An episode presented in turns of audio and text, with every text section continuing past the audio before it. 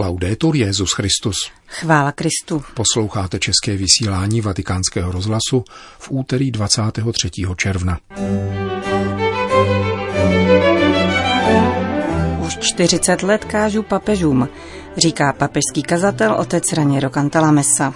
Násilí nepřemůžeme násilím, reaguje arcibiskup San Franciska na nepokoje ve Spojených státech.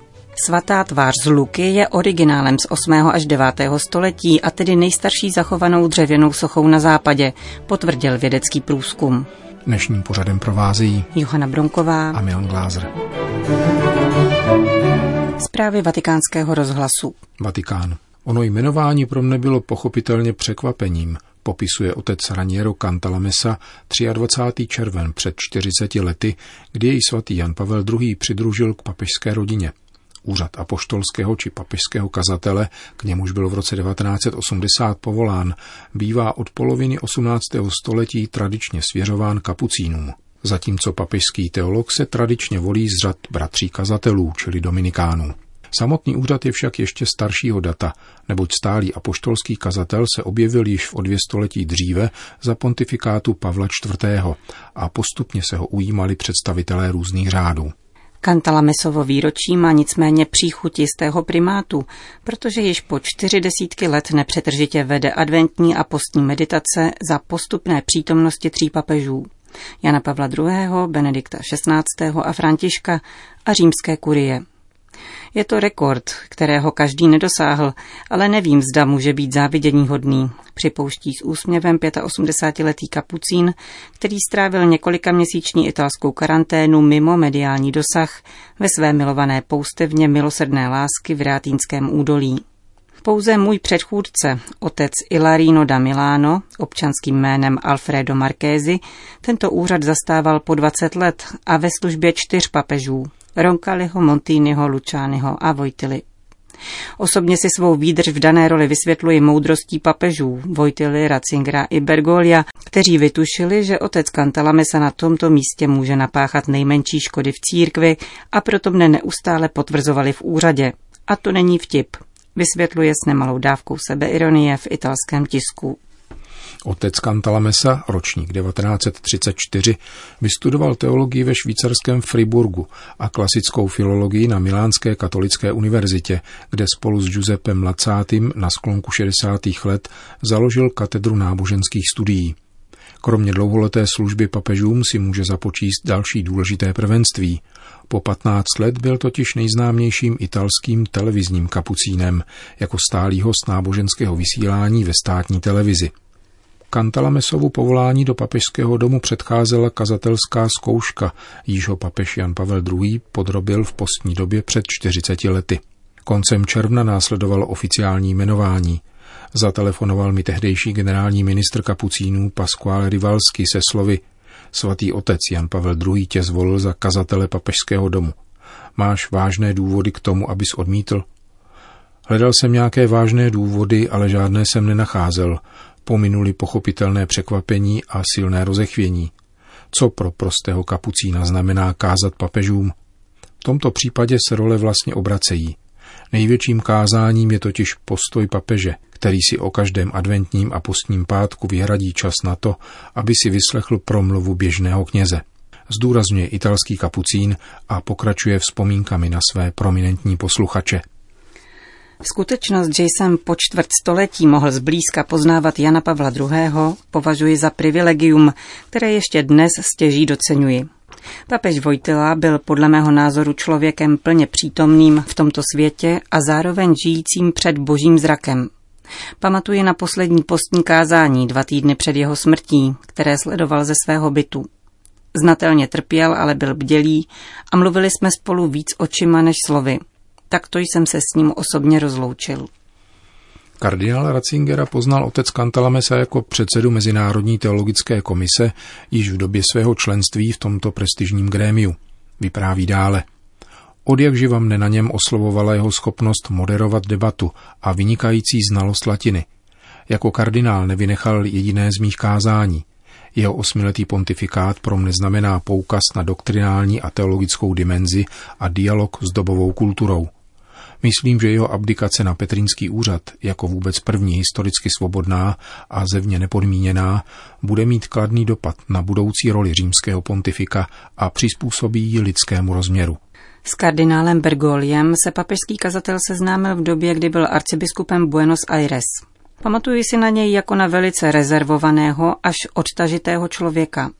Kázal jsem při dvou obnovách pro jeho diecézní klérus, naposledy krátce předtím, než byl zvolen papežem.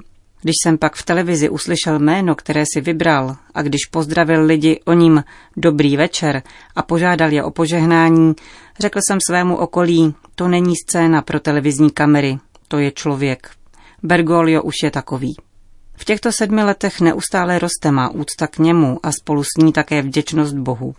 Uzavírá otec Kantalamesa, který mezi své kazatelské zkušenosti může zahrnout rovněž let které ekumenické promluvy, ku příkladu zahajovací homílii na generálním synodu anglikánské církve za přítomnosti královny Alžběty před pěti lety, či kázání k pastorům různých křesťanských vyznání, od luteránů po pentekostální. Zásadní obrat v životě otce Cantalamesi způsobilo setkání s hnutím charismatické obnovy.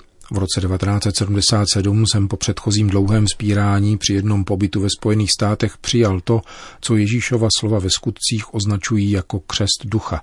Po křtu, řeholních slibech a kněžském svěcení to byla největší milost mého života, která obnovila a posílila všechny předchozí milosti a kterou bych každému doporučoval. Papež František nám při každé vodné příležitosti připomíná, že skutečná obroda křesťanského života a církve se uskuteční jedině skrze ducha. Také jednota křesťanů bude jeho dílem. V závěru obsáhlého rozhovoru požádali tazatelé o odkaz starého kapucína novým církevním pokolením. Přiznávám, že časté předpovědi zdánlivě nevyhnutelného soumraku církve a křesťanství ve stále technologičtější společnosti mi působí utrpení, ale též vedou k pousmání. Máme totiž mnohem vlivnější proroctví, na které se můžeme spolehnout. Nebe a země pominou, ale má slova nikdy nepominou. K novým křesťanským generacím bych rád spolu s apoštolem zvolal Ježíš Kristus je stejný včera i dnes i na věky. Nenechte se svést všelijakými cizími naukami. Naléhá kapucín Raniero Cantalamessa, který už 40 let káže papežům. Spojené státy americké. Dav protestující proti rasismu a policejní brutalitě zničil v parku Golden Gate v San Francisku pomník svatého Junipera Séry, zakladatele prvních katolických misí v Kalifornii a uznávaného otce tohoto města. Jednání účastníků pochodu rázně odsoudil arcibiskup San Francisca Salvatore Cordileone. Podle San Franciského arcibiskupa hnutí, které povstalo po násilné smrti George Floyda, povstalo ze spravedlivého hněvu a protestu, Nyní se však přerodilo v násilnický a rabující vandalismus. Myslím, že každý, komu záleží na spravedlnosti a rovnosti, tomuto pobouření rozumí, ale nelze se vyjadřovat skrze stejnou brutálnost, proti níž se bojuje, řekl arcibiskup Cordileone. Podle jeho mínění pomníky nejsou neodstranitelné, korigovat společnou paměť je nějak možné, je však nutné mít k tomu podložené důvody a předcházet musí debata se zapojením co nejširších kruhů obyvatel města. V tomto případě racionální diskuze neproběhla, došlo k pouze k agresivnímu jednání davu, což je jev velmi znepokojící, který, jak se zdá, se šíří po celé zemi, uvedl dále arcibiskup. Připomněl rovněž postoj svatého Františka, přímluvce pokoje, od nějž město odvozuje své jméno, a vybídl, aby se boj o lidská práva odvíjel od jeho vzoru.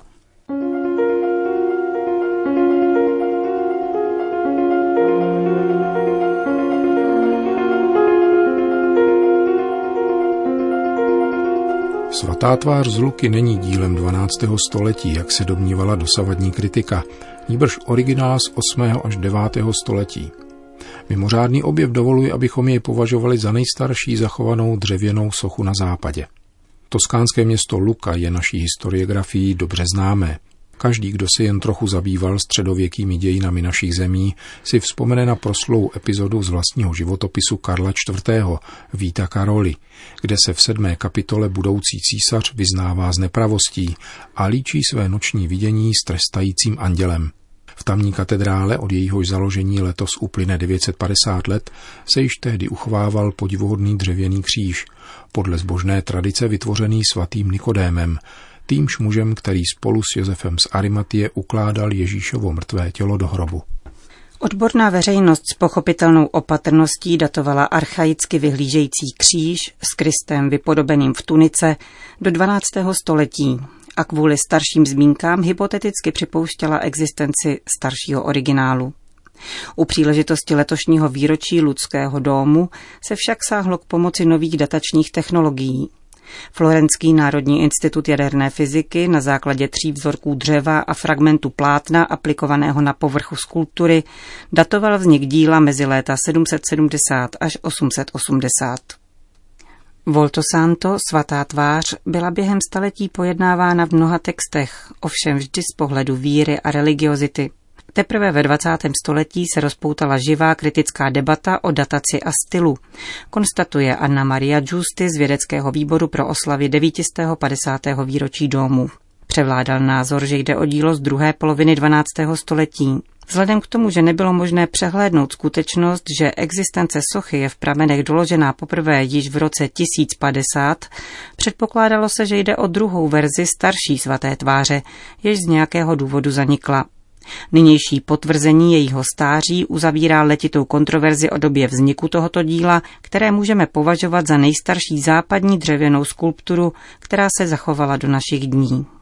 Pro středověké poutníky patřila Luka k významným zastávkám na Via Francigena, hlavní poutní cestě vedoucí z anglického Canterbury přes celou Francii, svatobernardský průsmyk, Páví a další italská města do Říma, k hrobům apoštolů, odkud se nezřídka pokračovalo do Apulie na horu svatého Michále Archanděla a někdy ještě dál do Báry či Brindisi, odkud odrážely lodě do svaté země.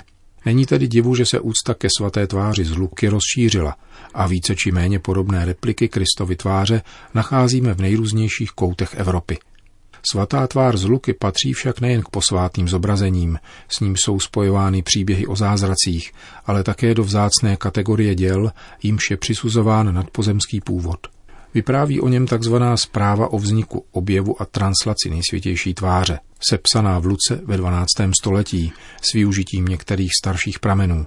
Vyprávění je situováno do roku 742, kdy do Luky přijíždí přes přístav v Luny socha Krista s mnoha relikviemi, vytvořená rukou svatého Nikodéma, člena velerady a Ježíšova učedníka, který po ukřižování pomohl uložit Ježíšovo tělo do hrobu. Podle legendy Nikodém sám stvárnil Ježíšovu postavu, avšak s jeho tváří si nedokázal poradit. Dláta jako by ztratila sílu rýt a ruka je nedokázala vést. Uprostřed neútěchy se jej zmocnil spánek a jak praví legenda, Kristovu tvář mezi tím dokončili andělé. Radiokarbonová metoda použitá k dataci díla Florenským institutem jaderné fyziky sice andělský původ prokázat nemůže, nicméně pozorný pohled na sochu prozrazuje zajímavé podobnosti s dalšími nejstaršími obrazy Kristovy tváře. Mezi takzvaná acheiropoéta, díla nevzniklá lidskou rukou, patří například Mandilion z Edesy, stotožňovaný někdy s turínským plátnem, nebo Veroničina rouška, kdysi uchovávaná v bazilice svatého Petra a podle některých identická se svatou tváří z Manopela. Kristova tvář z Luky sdílí s těmito naposled jmenovanými zobrazeními základní charakteristické rysy. Vlasy rozčísnuté v prostřed čela do dvou pramenů, podobně jako plnovous, i široce otevřené oči pronikající zrakem do nitra kontemplujícího diváka. Oproti plátnům, o nichž byla řeč, však tentokrát stojíme před plastickým dílem, křížem vysokým bezmála 2,5 metru, jehož výraz je navzdory veškeré stylizaci živý, zejména díky vychýlení hlavy z osy kříže k pravému rameni a mírně vpřed. Ukřižovaný, zobrazený jako král všeho míra, se nachyluje, nejen k lotru po pravici. Nezůstává hierarchicky netečným vládcem kosmu, jenž je naznačen kruhem spojujícím ramena kříže – nýbrž vyklání se a sklání ke každému člověku.